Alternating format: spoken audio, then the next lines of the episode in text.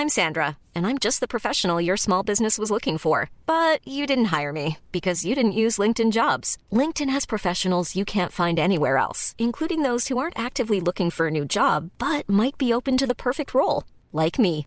In a given month, over 70% of LinkedIn users don't visit other leading job sites. So if you're not looking on LinkedIn, you'll miss out on great candidates like Sandra. Start hiring professionals like a professional. Post your free job on linkedin.com/people today.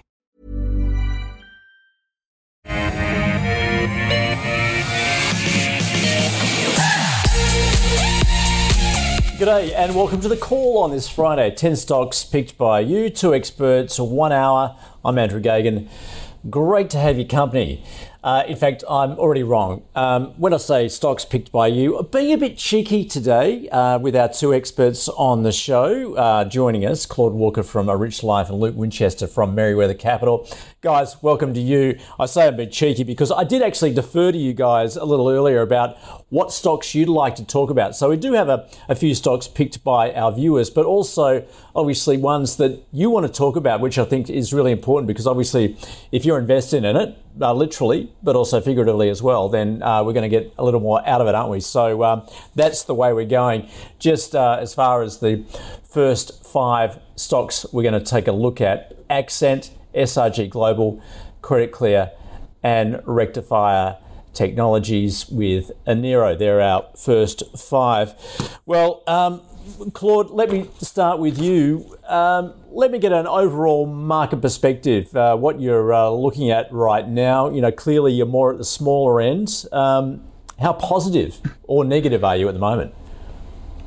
Uh, well, I'm more at the smaller end than most people, but probably more not more than at the smaller end than Luke. He he really is focused on the micro end. So actually, at the moment, I've been uh, looking at some uh, growth at a reasonable price, price style uh, small companies, which I always think you know can get both uh, earnings per share growth and a multiple re-rate as they get bigger and, and more uh, funds etc. start to look at it and more brokers cover them.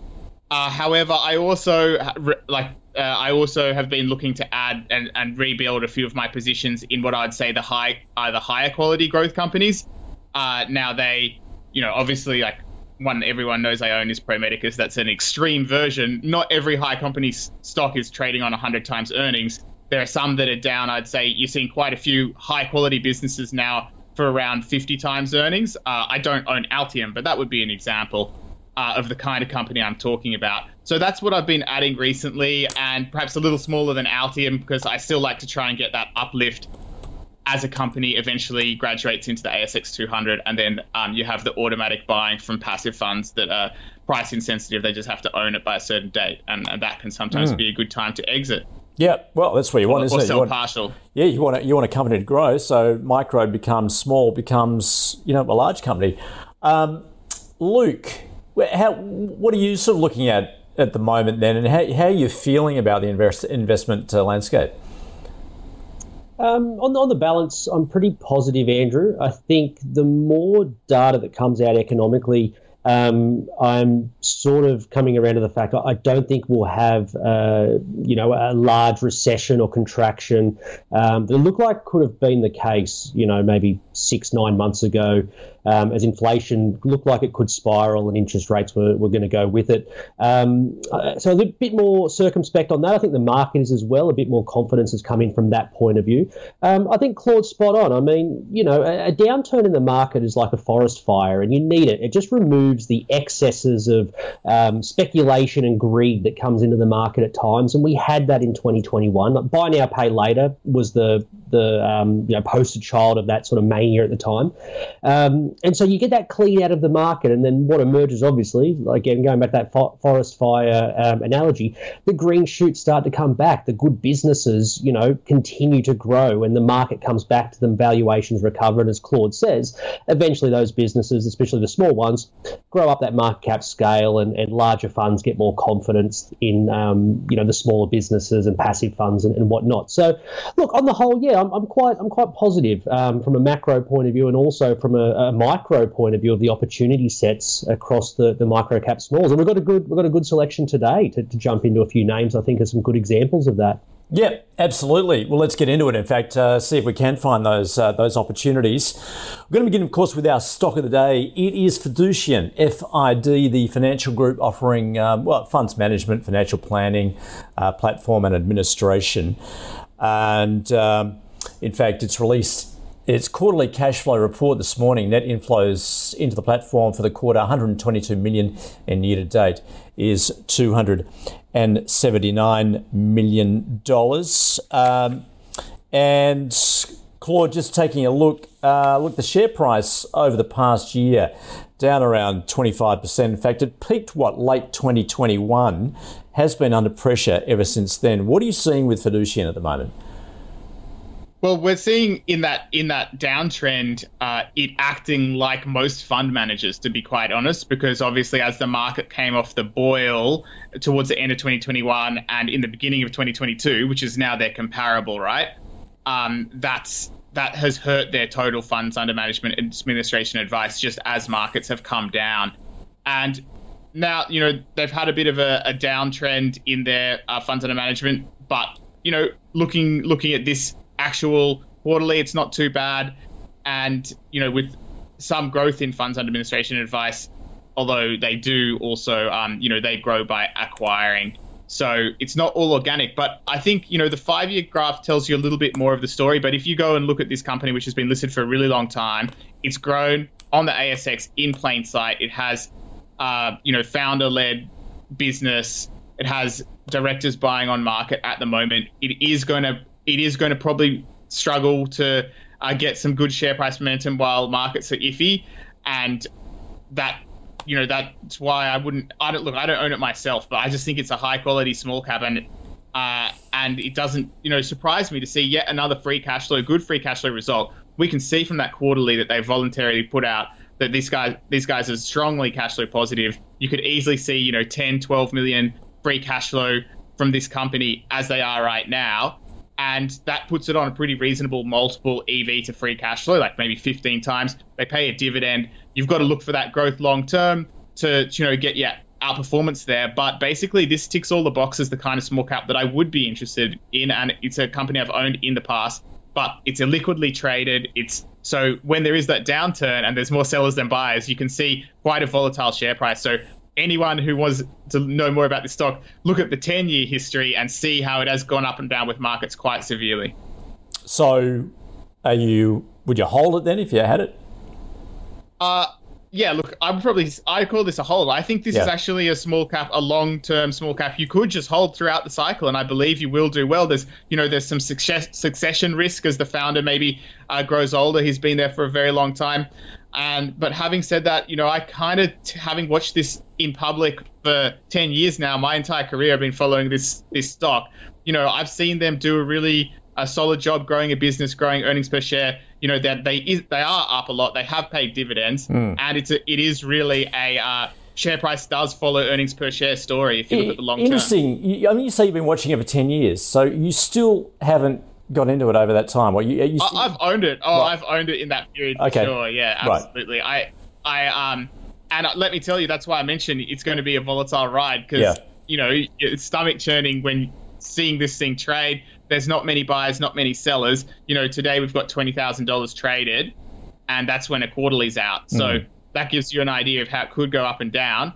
Uh, but I do admire, you know, I admire the company, and over the long term, it has been a good one to trade because the long term trajectory has been up. What we're seeing now is it's just come down off this massive all time high it reached when markets were super hot, which is kind of what you'd expect for a fund manager. Yeah. So I don't see the current downtrend as meaning, oh, this is a bad company. It's just obviously fund managers are a little bit cyclical with the market. Go and look at AEF. That's way more of a, you know, super super mountain. These guys have done a rel- have been relatively steady uh, in comparison to some of those other fund managers for sure. All right.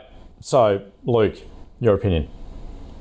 Uh, mostly agree, Andrew. Um, it's one I've owned in the past as well. Um, the fact I don't currently own it is not a criticism of the business because I completely agree with Claude. I think it's um, long term proven to be one of the, the, the, better small cap stocks on the market. Um, the long term trajectory to me still looks really strong. I think this business um, just has a fantastic uh, growth plan that they want to execute on. Uh, you know, it's a financial planning business, and you look at the pillars that go around financial planning, such as the investment um, side of the business, and obviously the platforms like HubNet Wealth and, and some of the incumbents, the, the banks, Macquarie.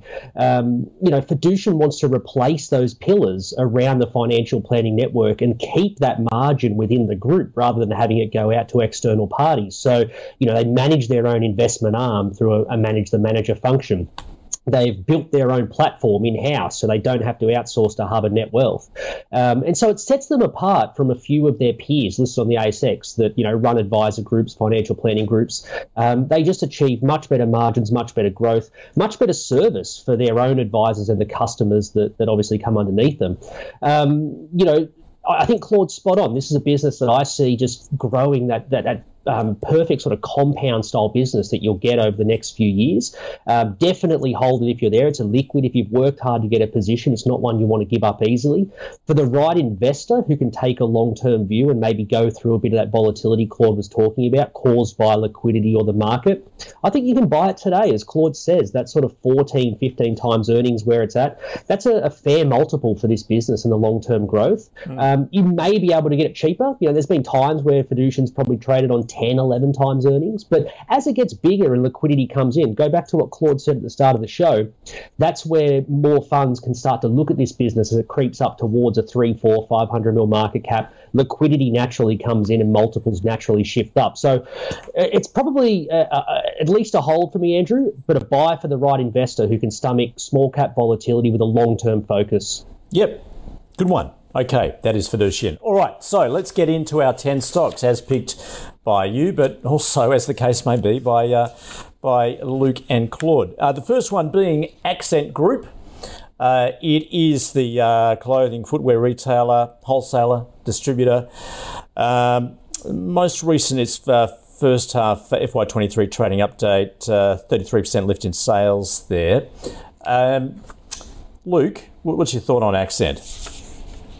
Well, that chart says it all, Andrew. It's a retailer trading at, um, you know, uh, one year highs there, but it's getting close back to its all time highs. Uh, I think it's up around $3. Um, it's a Brett Blundy retailer, so that right there should should tell you a lot. It, it's always going to uh, be well run, well executed, uh, and you see that through all the metrics of the business. You know, good margins, good control of costs, inventory. Um, a lot of the things that have plagued other retailers, you don't see them with this Accent um, result that recently came out. Um, many retailers struggled to contain inventory, contain costs, um, struggled with the shift from online back to, to on premise, you know, if they were trying to juggle that omni channel style.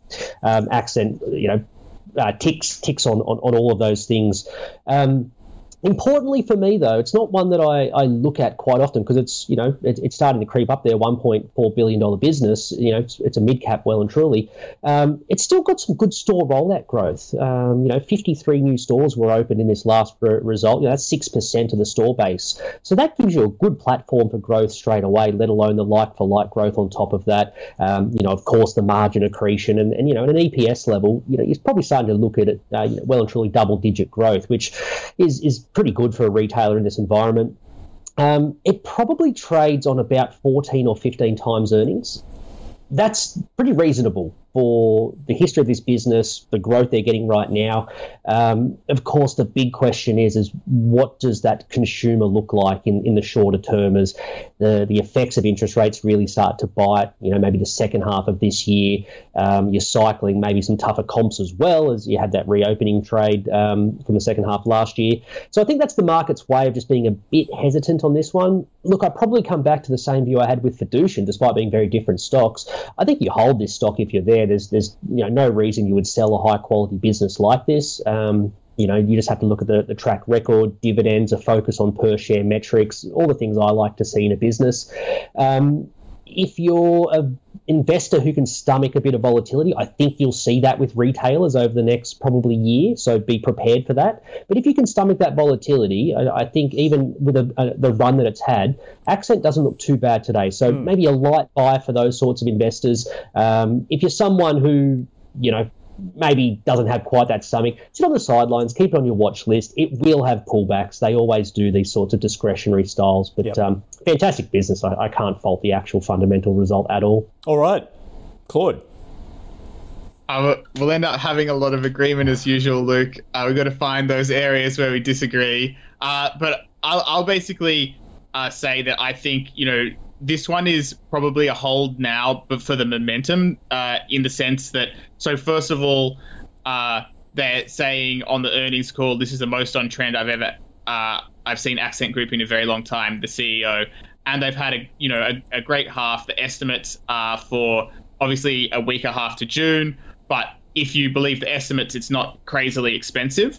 Uh, the only negative of, is that um, the CEO is selling for tax reasons. That can be a little bit of a flag. So for me right now, I'd sort of I'd hold it while the um, story is good and the men- momentum's good, but definitely mm. reassess where you think the economy is before August would be my idea. But keep in mind that um, you know for the August results to be disappointing or bad, you would have to see a real slowdown in the consumer like pretty soon to right now. Yep. So uh, keep your eyes peeled if you're a holder. You want to be sensitive to those changes in the economy with this kind of one. Obviously, it's had a massive share price run, but I, I see the story as remaining pretty solid for now. All right. Okay. Put that in your calendar ahead of those uh, August uh, numbers uh, for Accent. All right. Let's move on. Our second stock being uh, SRG Global and uh, it's engineering services. I guess you know it's one of those stories where you talk about uh, if you're in the commodities, you want to do the picks and shovels rather than actually do the digging yourself, um, and that's what uh, SRG Global is about. In fact, uh, most recently awarded a couple of contracts with uh,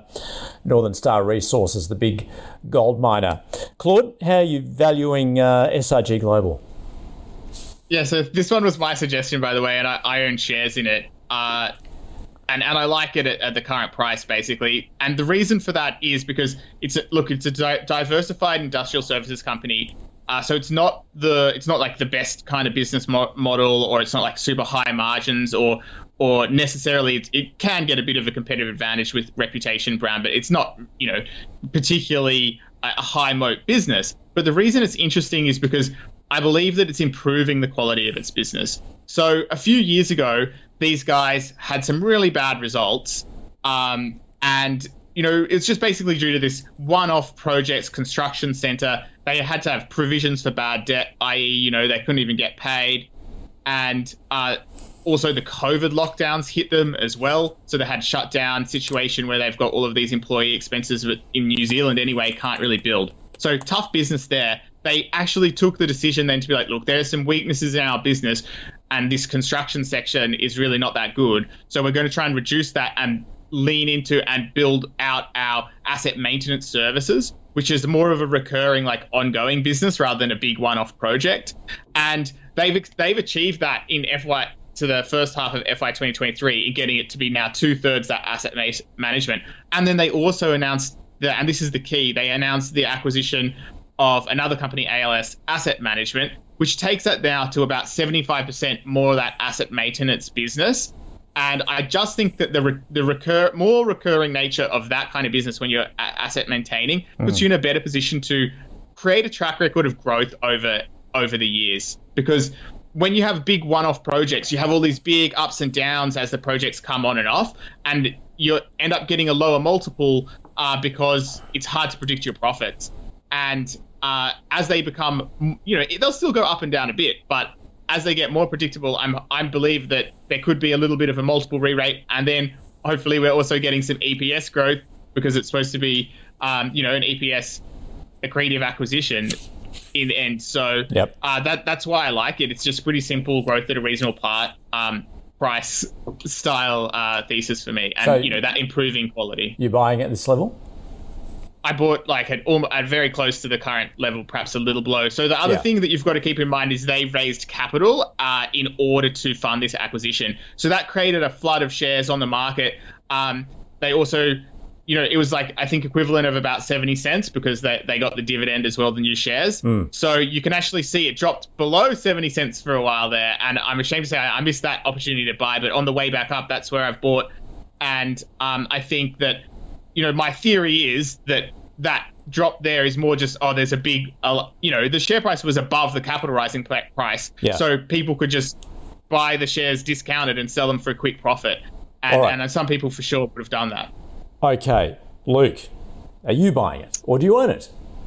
Um, I don't own it. Um, I, I would actually say it's a buy for the program, though, Andrew. I agree with everything Claude just said, particularly the first point he made is, is such an important one because, um, you know, sometimes we like to talk about business quality as a absolute level of the business. Um, and while that's important to find quality businesses, often what's more important for a share price is that incremental change to the quality of a business. A low quality business going to an average business will often be a better return for investors than a you know a, a good quality business staying at a good quality business. Um, so so looking at businesses that are improving over time, you know whatever metric you want to pick, margins, uh, profitability, return on equity, um, and that's exactly what SRG's done. I agree with Claude, and you see that in their slides. Um, you know have gone from a net debt position to a net cash position over the last few years, have increased their dividend by half a cent for the last four half years.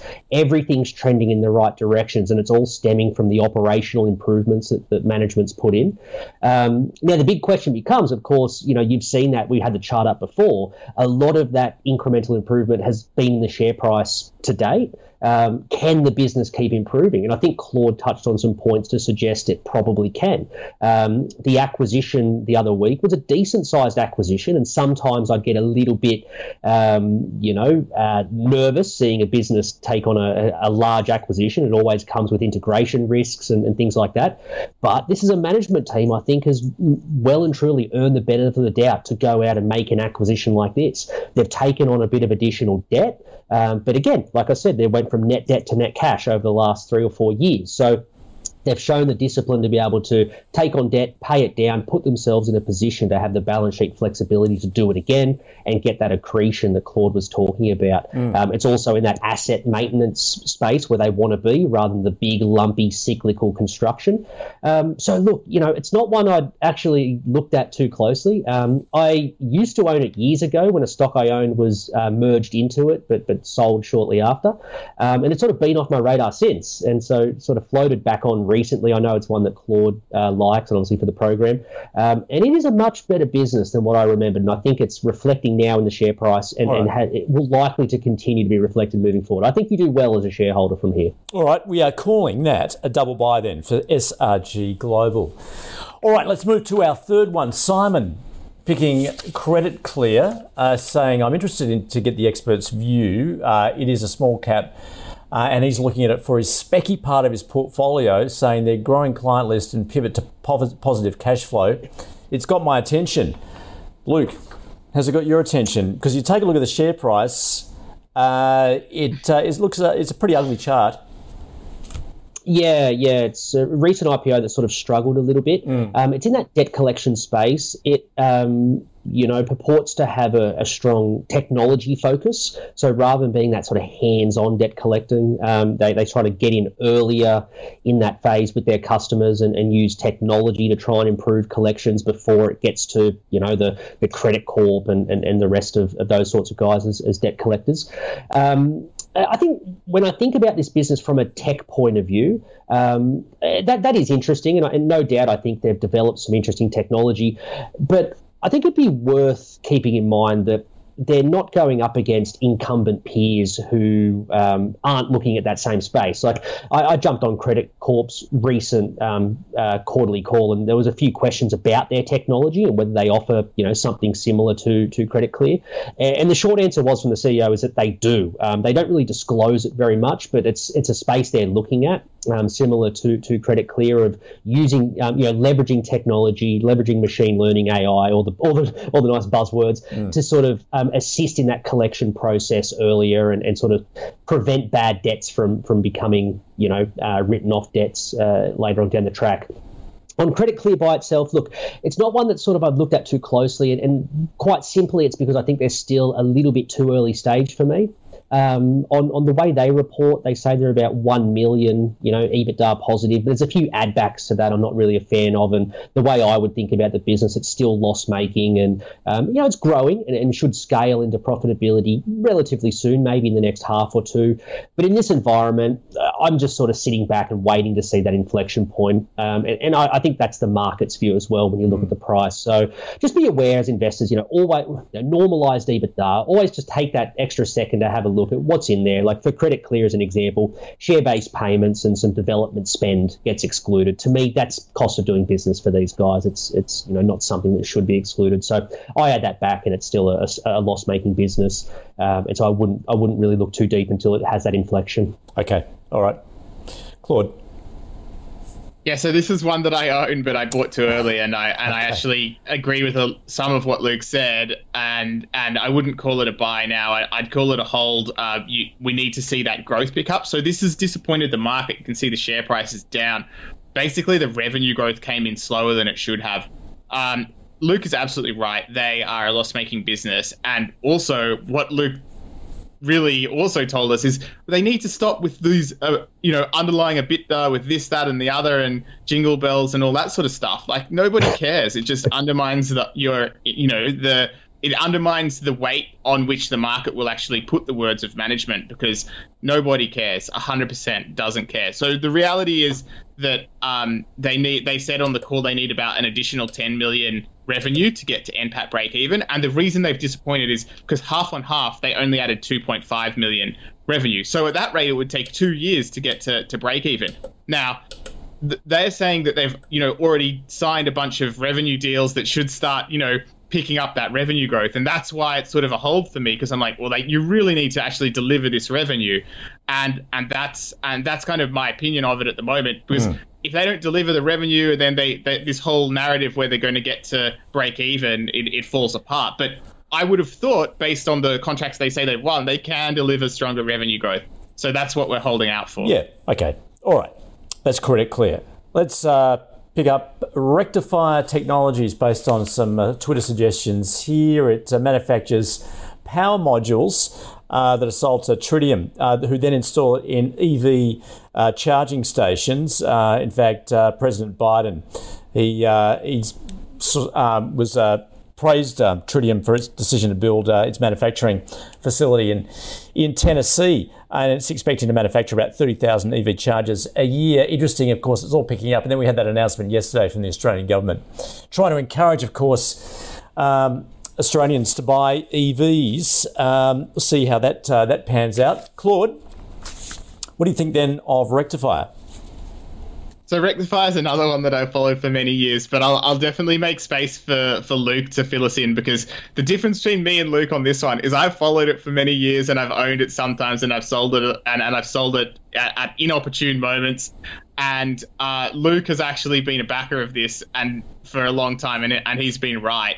And look, this is a little manufacturing company in Australia. It's just got you know that's the kind of business it is. So when it gets a big purchase order, it can get heaps of revenue. Its operating leverage kicks in, and suddenly it's super profitable. But then you know if they have lower revenue and they need to invest in making you know their physical assets better, so they can continue in you know inventing new rectifiers and and all of that kind of thing, that you know the profit can drop down a bit. So it's such a bumpy. It's a very bumpy ride.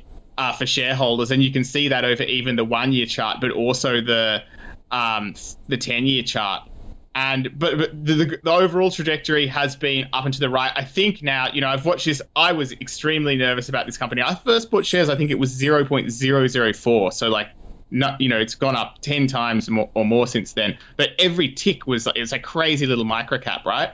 And then it's just gradually, uh, you know, it's growing in size. All of those things we talked about at the beginning of the uh, program, it can appeal to more and more people. It has a better track record of uh, you know, profitability and recent record results. I think, Luke, correct mm. me if I'm wrong, but very strong results recently. So the overall picture for me of Rectifier, I don't own it myself, and, and so that would be like you know the one caveat. And it's it absolutely like what we are saying uh, with Fiducian, but even more so. You know, this would only be I'd consider it sort of a speculative long-term holding if if you wanted to go for that kind of thing.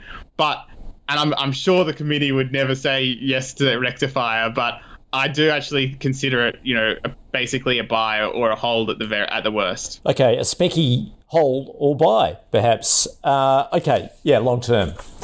Okay, over to you then, Luke. Um, Claude's got me beat a little bit. I think I first bought it at 0.006, so he's got me by 33%. You probably bought it off me, mate. You probably bought it off me, so trust me, you've done better. Yeah, but look, I, I agree with everything. I, I think this is a, a much better business than than sort of what the, the chart implies. The, the, lumpiness, anyway. As Claude said, shorter term, yeah, there's been periods that have been good and bad, and COVID obviously has been part of that as well for, for a lot of manufacturing businesses when you're trying to get physical things around the world. Um, but the business has executed very well from, from the time when Claude and I first started looking at it, which would have been you know, 2015, 2016, something like that.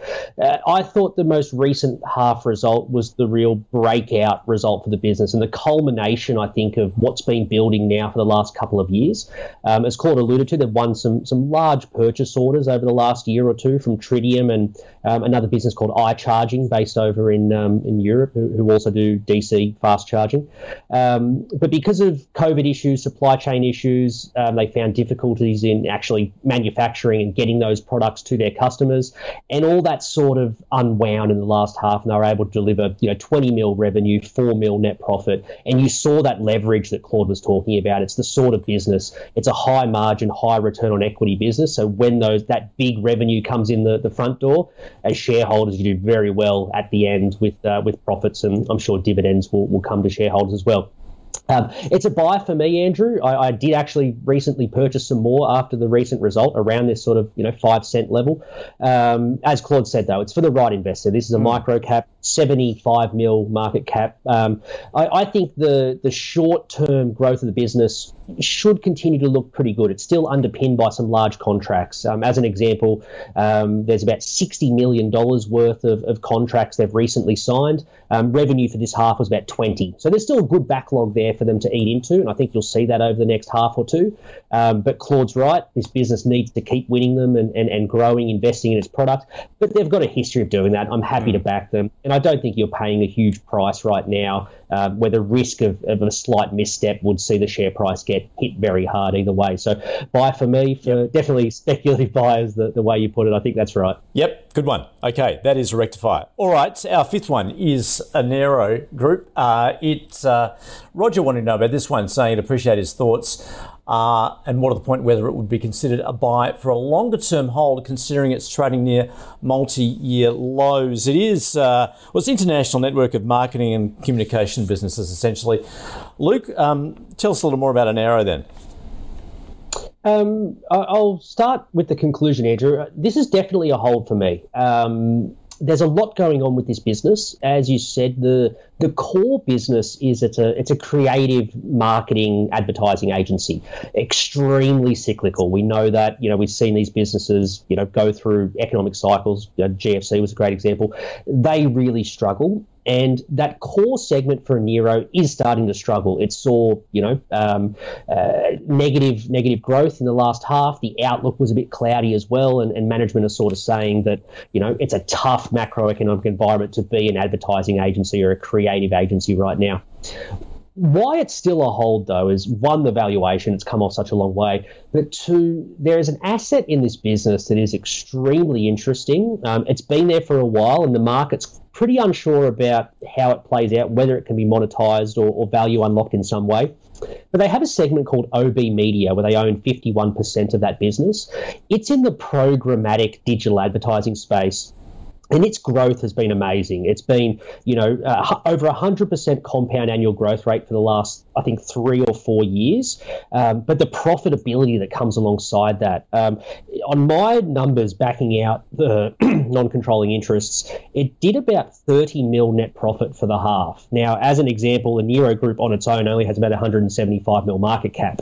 So there is a, a, a, very strong argument to be made that the entire valuation of this business is underpinned and then some by the single asset they own in this OB media. Now, can that be unlocked? It's hard to say. There was a strategy day the other week where, you know, management sort of alluded to M and A in some spaces, or you know, acquiring or spinning off assets. They didn't explicitly say that OB Media something would happen there, but I think you have to hold it if you're an investor. I think mm. you know it, I would struggle to sell it when they've got an asset that good, um, and, and to me worth potentially double the current share price, um, you know, just given the growth and the profitability in that space. So it's a hold. I think it's worth it. I think it's worth a, a bit of work for someone. Again, we're, we're, doing small caps here today, Andrew. It's volatile. You need the stomach for it. But if you have that, this is one taking a look at very closely and see if you can stomach the weakness in that core business for that jewel in the crown they have with OB Media. All right. Okay. Claude, do you have the stomach for it then? Uh, probably not for this one, but look, I'm a big believer in you have a diversity of um, different thesis in your portfolio. So for me, you know, healthcare, software, tech, and small caps, they're the sort of major buckets. And um, doesn't really fit anywhere. It's like the it's you know the super deep value style investing. And don't get me wrong, I definitely think deep value style investing can work.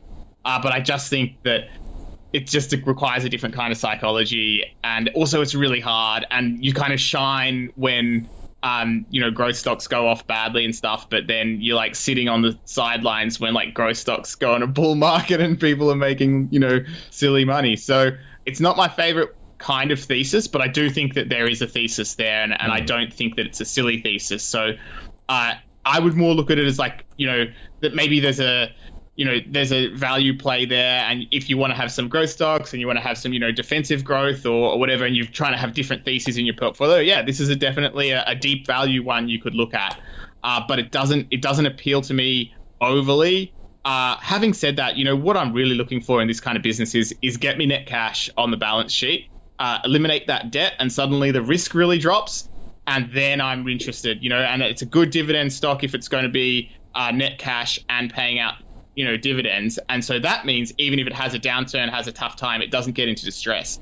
And so they have their strategy. They're like oh we're going to buy back shares. We're going to pay 40 to 60% dividends. And i guess they're probably going to try to pay down some debt as well. It's trying to do everything instead of just pay down the debt clean it up then nobody can criticize it too much. Yep. Okay. So what's your call on it then uh, I guess like hold just yep. in, in respect to the fact that I do think there's a reasonable thesis there, but I personally wouldn't like it. Yep, fair enough. All right. Okay, well, let's summarise the first half of the show then. We began with our stock of the day, of course, that being Fiducian.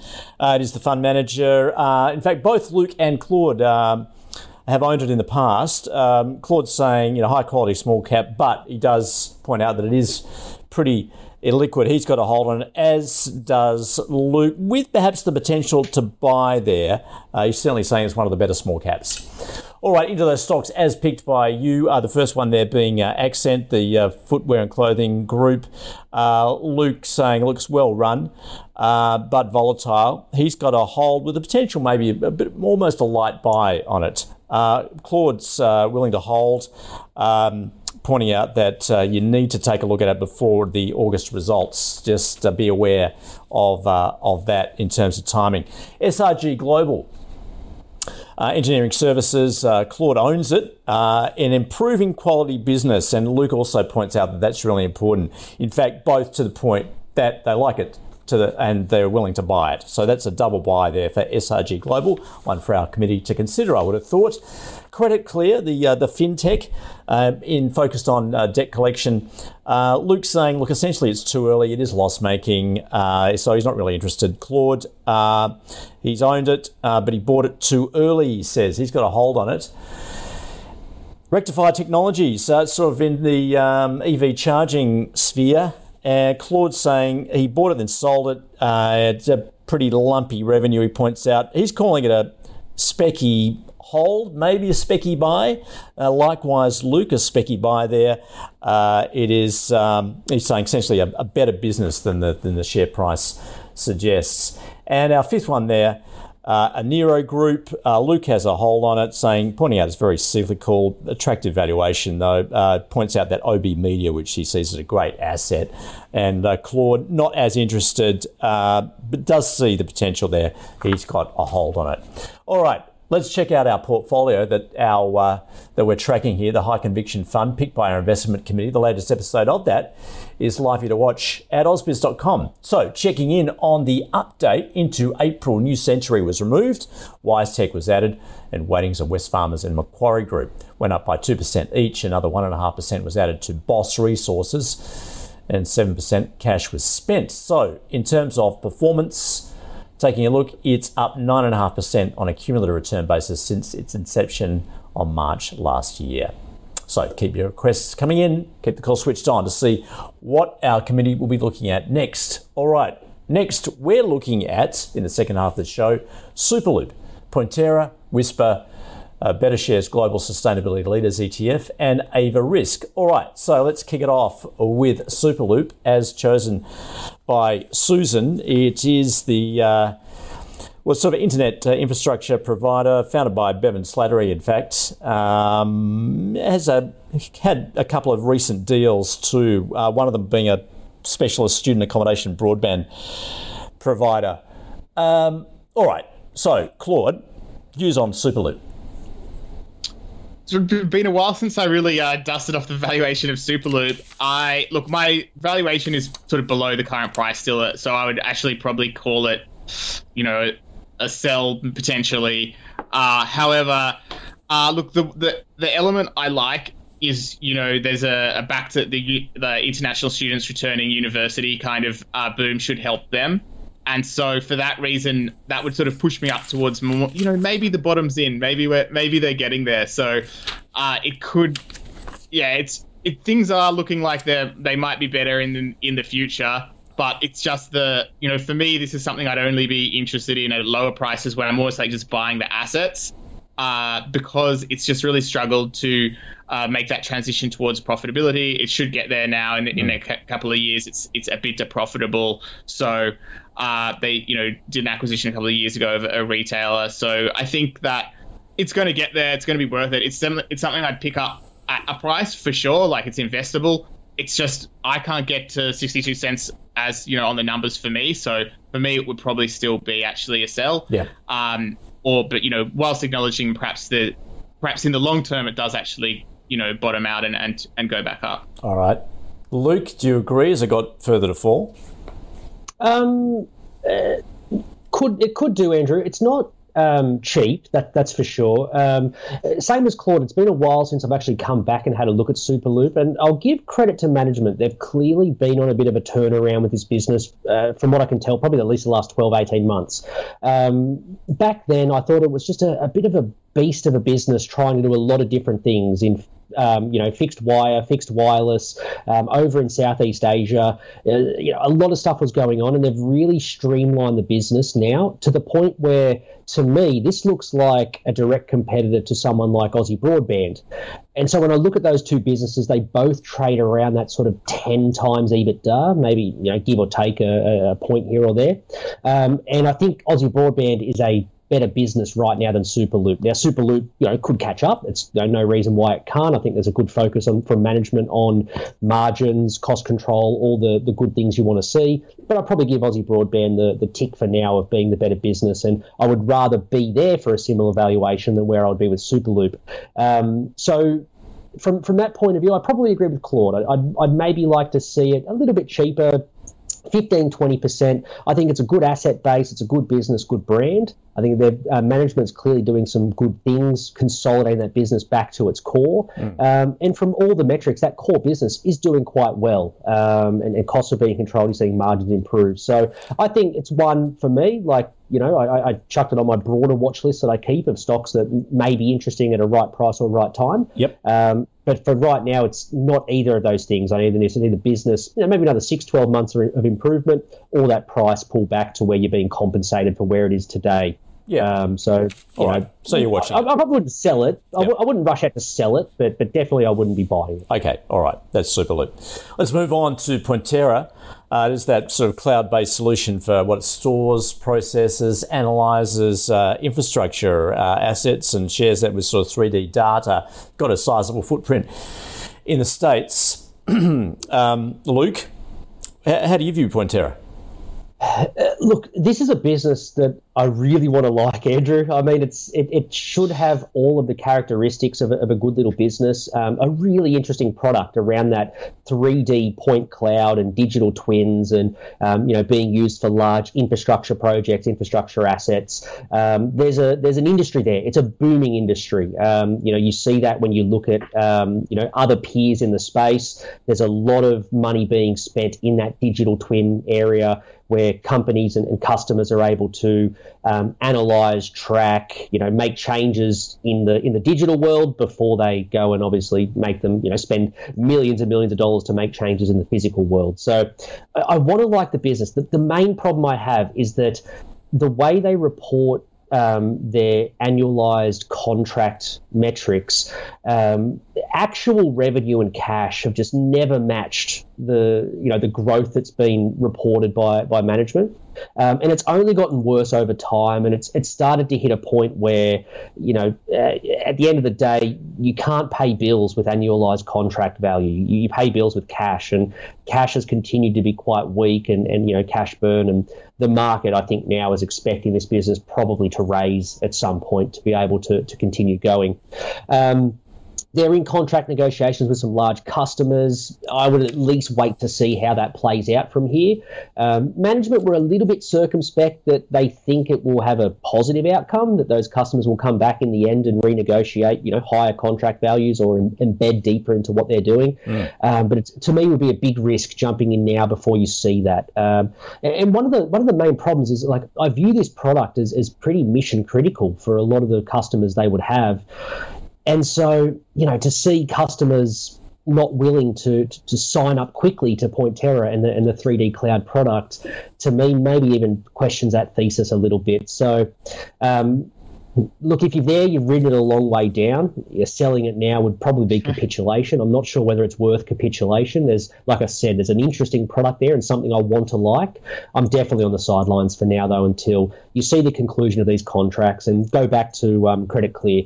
Um, you know, you probably want to see it pivot to that that uh, sustainability uh, positive cash flow. All right, so no, not now, uh, Claude, uh, and we better pick this up too. We're running short of time.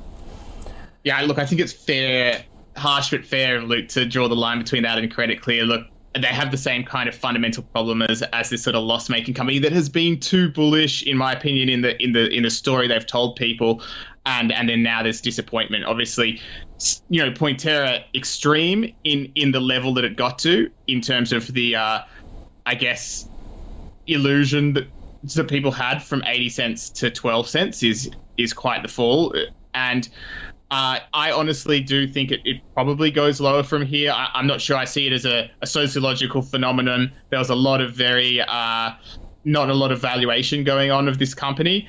And but I wanted to share something for the amusement of viewers. I sold this company for a very insignificant profit at zero point uh, at four point eight cents per share, right. only to watch the thing go to 80 cents. and the reason I sold in 2019 was this exact criticism that Luke made about, you know, okay, I was like, oh, this ACV is not a good valuation tool because the, the cash flows aren't there.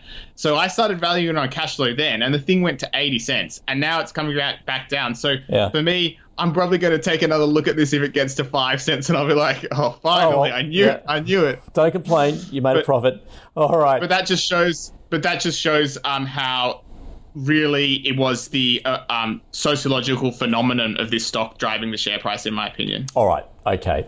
As I said, we better pick up the pace. Three to go. Let's uh, get into Whispir, communications platform, uh, designs, helps uh, organisations communicate. Um, Ryan saying, uh, or Ryan, in fact, uh, asking, saying it's he's been holding the stock for two years and has averaged down considerably. He's considerably down though on the stock but uh, he sees the long term prospects. Claude, do you? Uh, I mean, once upon a time, I did. I definitely uh, have written a, a, fair bit about this, so we can we can skip some. I've I explained why I sold Whispir when it was like two dollars thirty two. It's not that higher quality software company, in my opinion. Essentially, the service they're providing, which is uh, they're having their product sold by partners mostly and then what they actually do, which is you know automate the sending of text messages and emails and stuff like that. There's like, look, it's not the highest value thing. It's not the hardest thing that they're going to get the highest margins from. Indeed, they haven't been getting high margins from that. in October last year. I think you can find it if you, uh, I wrote an article called "Why Whispir Will Probably Raise Capital Again." The trajectory they were on, in my opinion, meant they were definitely going to do that. They have responded by reducing their workforce drastically. Now, this is why I'm not into it because yes, they probably can avoid raising capital, but when you do massive workforce reductions, it probably is going to have some negative ramification, mm. and I'd like to see how that all works out before I would uh, try to uh, you know call the bottom in this kind of stock. So for me, I'd still be sitting on the sidelines whilst sing- whilst also now acknowledging with you know drastic actions, I do indeed believe they can. You know, you fire a bunch of people, you can get to cash flow positive. That's great, but let's see how profitable they are. Yep. Okay, Luke agree with that point, Andrew. Um, this is one that's come up quite a bit for Claude Nine. I think we've been pretty consistent for you know the last probably year on this stock, which is um, it, it, probably wasn't as high quality as some of the tech peers it was put up against. Um, that growth was definitely juiced by COVID, and you've seen that big unwind um, over the last um, sort of eighteen months or so. Um, but agree with that last point Claude made. I respect the fact that management recognised that they had to make those hard decisions, cut a big chunk of their workforce They've pulled out of the US, consolidated their product suite. They're all things that had to happen. The question I have now is what does your growth rate then look like without those things? Um, you know, Australia is already a pretty mature segment for them. It has been for the last, you know, year or two. Um, they're getting some modest growth in Asia, which I think will become the, the engine for them. Uh, but the, the, the, US was the, you know, the, the big hope for the business um, if, you, if you go back a year or two ago. That's now no longer there. So what does growth look like? You know, what does this business, as Claude said, what does this business look like when everything finally shakes out? You know, fourth quarter this year, they think will be the that inflection point towards free cash flow positive. But what is that level of free cash flow? What does the growth look like? If you're there, look again, very similar sentiment to 3DP. You've written it down a long way. You know, obviously averaging into it wasn't um, ideal either, but I don't think there's a reason to to capitulate now when you're so close to that point you need to get to, mm. and management, uh, you know, uh, very not incentivized, but but you know they're clear that that's where they want to be. I, I, I, do respect they've made those hard decisions, so I would hold it if you're there. i am just on the sidelines if you're not, though. I think wait and see what this actually looks like on the other side of this big restructure. All right, okay. Let's uh, move on now to an ETF, uh, ETHI. It is the BetaShares Global Sustainability Leaders uh, ETF, uh, piloted uh, partly by uh, Future Super. I guess you know, if you want to satisfy your ESG credentials in your portfolio. Luke, how do you view this? Oh, look, I mean, I'm a um, active investor, you know, stock picker, Andrew. So ETFs are not my style. I, I, did take a look at this. I saw nothing wrong. I mean, you know, there's only 60 basis point management fee. That's pretty reasonable for an ETF. Looks like it sort of mirrors that S and P you know 500 or, or large global MSCI. There's, it was all large mega caps, um, and looks like it excluded oil and gas, you know, um, coal, gambling, firearms, tobacco, those sorts of things. Um, the one comment I would have though is that for me, ethical investing is a very personal um, decision. And like as an example, one of the top holdings for this business is United Health, a large US health insurer. When I look at that business and the US health insurance, I'm not rushing out to label that the most ethical business in the world. Um, you know, so I think if you're someone who is actually serious about building an ethical portfolio, I'd maybe just put in the, the little bit of extra work required to build your own ethical screens and, and what you want to achieve as an investor. Otherwise, something like this, it mm. does the job that's on the sticker on the front. So I, I can't I can't say too much more than that. Yeah, well, that's interesting. A hold a yeah. hold if you know, if that's what you want. Um, otherwise, long term, you know, where the market is right now, it's it's it's you know, it's a buy. No, I've got no issues with it. Yep. Uh, well, it's always a good point to find exactly what these um, EF, uh, ETFs hold. Claude.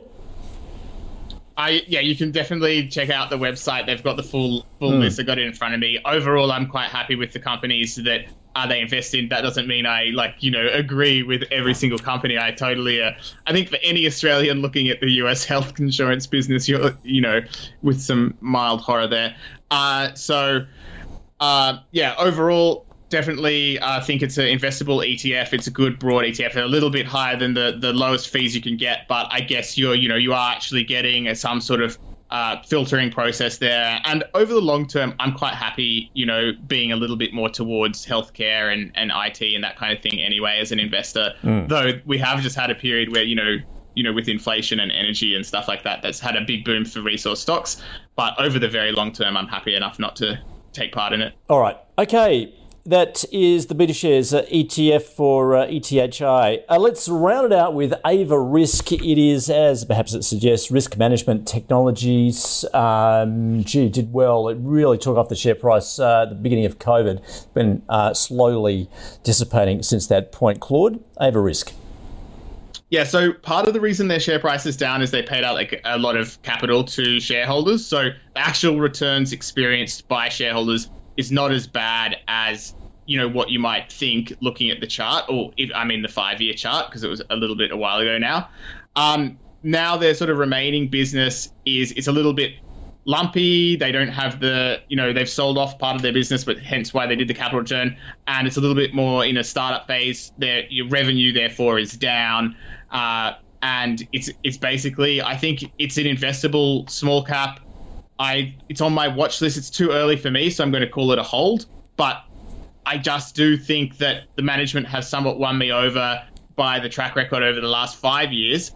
Uh, with you know how they built up this other business, sold it for made profit, you know, put out and then return that capital to shareholders. That puts it on the list of companies I'm going to lo- watch in the small cap space because if they have uh, a few big contracts with their say their security perimeter business, or they start taking off with the they've got these sensors that can you know sense if big machinery is broken, for example. I think you know they're reasonable ideas and they've got a shot at it. All right. Okay. Luke. Um, I agree with that, Andrew. I think you know you go back over the last few years, and it's a small cap team, um, you know, that have, have, shown they can execute well. They've, they've run the business break even slash slightly profitable. They've um, made acquisitions, spun off assets, um, brought new products to market, uh, generated revenue from those new products. It's, it's all the things you want to see from a, from a small business. Um, you know, the thing that that I when I think about this business longer term, I don't actually own it just for disclosure. It's like Claude on my watch list and one I think is definitely investable for a small cap investor. Um, but one of the things I like about this business is high gross margins. It's a very simple metric to use for these sorts of physical asset businesses, and that's what these guys are. It's physical security, like um, fiber optics, um, intrusion, um, you know, fingerprint, eye, um, optic sensors, things like that. 66% um, gross margins, though, you, you know, that shows you that there's some genuine um, either IP or, or, something that they're doing to be able to generate those sorts of gross margins. It's a business I'd like to see probably leverage those gross margins a bit more. Like I said, it's around that break even, but they are investing in their products, R and D, and sales and whatnot. Um, and at the last half, you did see that first sign that that sort of um, operational cost base was not growing as fast as the top line revenue, and that, and that the jaws of, of operating leverage was starting to open for the business. And I suspect it can actually open quite wide wide because when you've got that large gross margin at the top line. Mm. It gives you a lot of flexibility as a management team to, you know, move your cost base around below that and, and, and show some nice profitable numbers. So I, I, don't own it. Uh, it's one again. I've owned it in the past, as yep. Claude said. Um, you know, it, it, sort of had a good run there. I was I was in there for that run, and then some moving parts, as I said, spinning off assets and, and capital returns, and a bit was going on. I, um, you know, sort of jumped off and have it on my watch list ever since. But I just can't fault management. I think they've done a good job, and it's one that I would probably like to own again um, at the right time, right price. When I, I sort of come back to, to that um, that statement again. So yep. uh, hold if you're there, but but sidelines for now. Fair enough. All right. Okay. Well, let's uh, round out the second half of the show then. Uh, we began with Superloop. Uh, Claude, um, look, selling it, but um, would perhaps buy it at a lower price. Um, Luke pointing out, not cheap, even despite it having fallen so far. He's got a watch on it. Pointerra, um, a no from both, essentially. Um, Whispir, um, no from Claude. He is watching it though. Um, not terribly high quality you're saying, but they have instituted some cuts, which Luke makes the point of too, making the hard decisions. It is consolidating. He's got a hold on it. Uh, then we got to the ETF there that we were talking about. Uh, we're both not really into ETFs. Nonetheless, uh, yeah, well, no, no from Luke. Uh, potentially a hold. Um, Claude also essentially no. Um, does uh, Luke also points out not, not necessarily satisfying those ESG credentials. Just take a look exactly what it is holding. And Ava Risk there. Uh, look, Claude pointing out too early. He is watching it, does have a hold on it. Uh, Luke watching potentially a hold as well, uh, pointing out that it's uh, he has owned it in the past uh, and the business is executing well. All right, that is the show for today. Thank you to our experts. Claude, thanks for joining us from A Rich Life. Thank you for having me. Good one. And Luke from Merewether Capital. Good one. Thanks for joining us. Thanks, mate. Have a good weekend. You too. All right. Any stock you'd like us to cover, you can go to ausbiz.co forward slash call picks or tweet us at ausbiztv. Don't go anywhere. Much more to come with the Pulse and Kyle Capolinga with his macro micro crypto.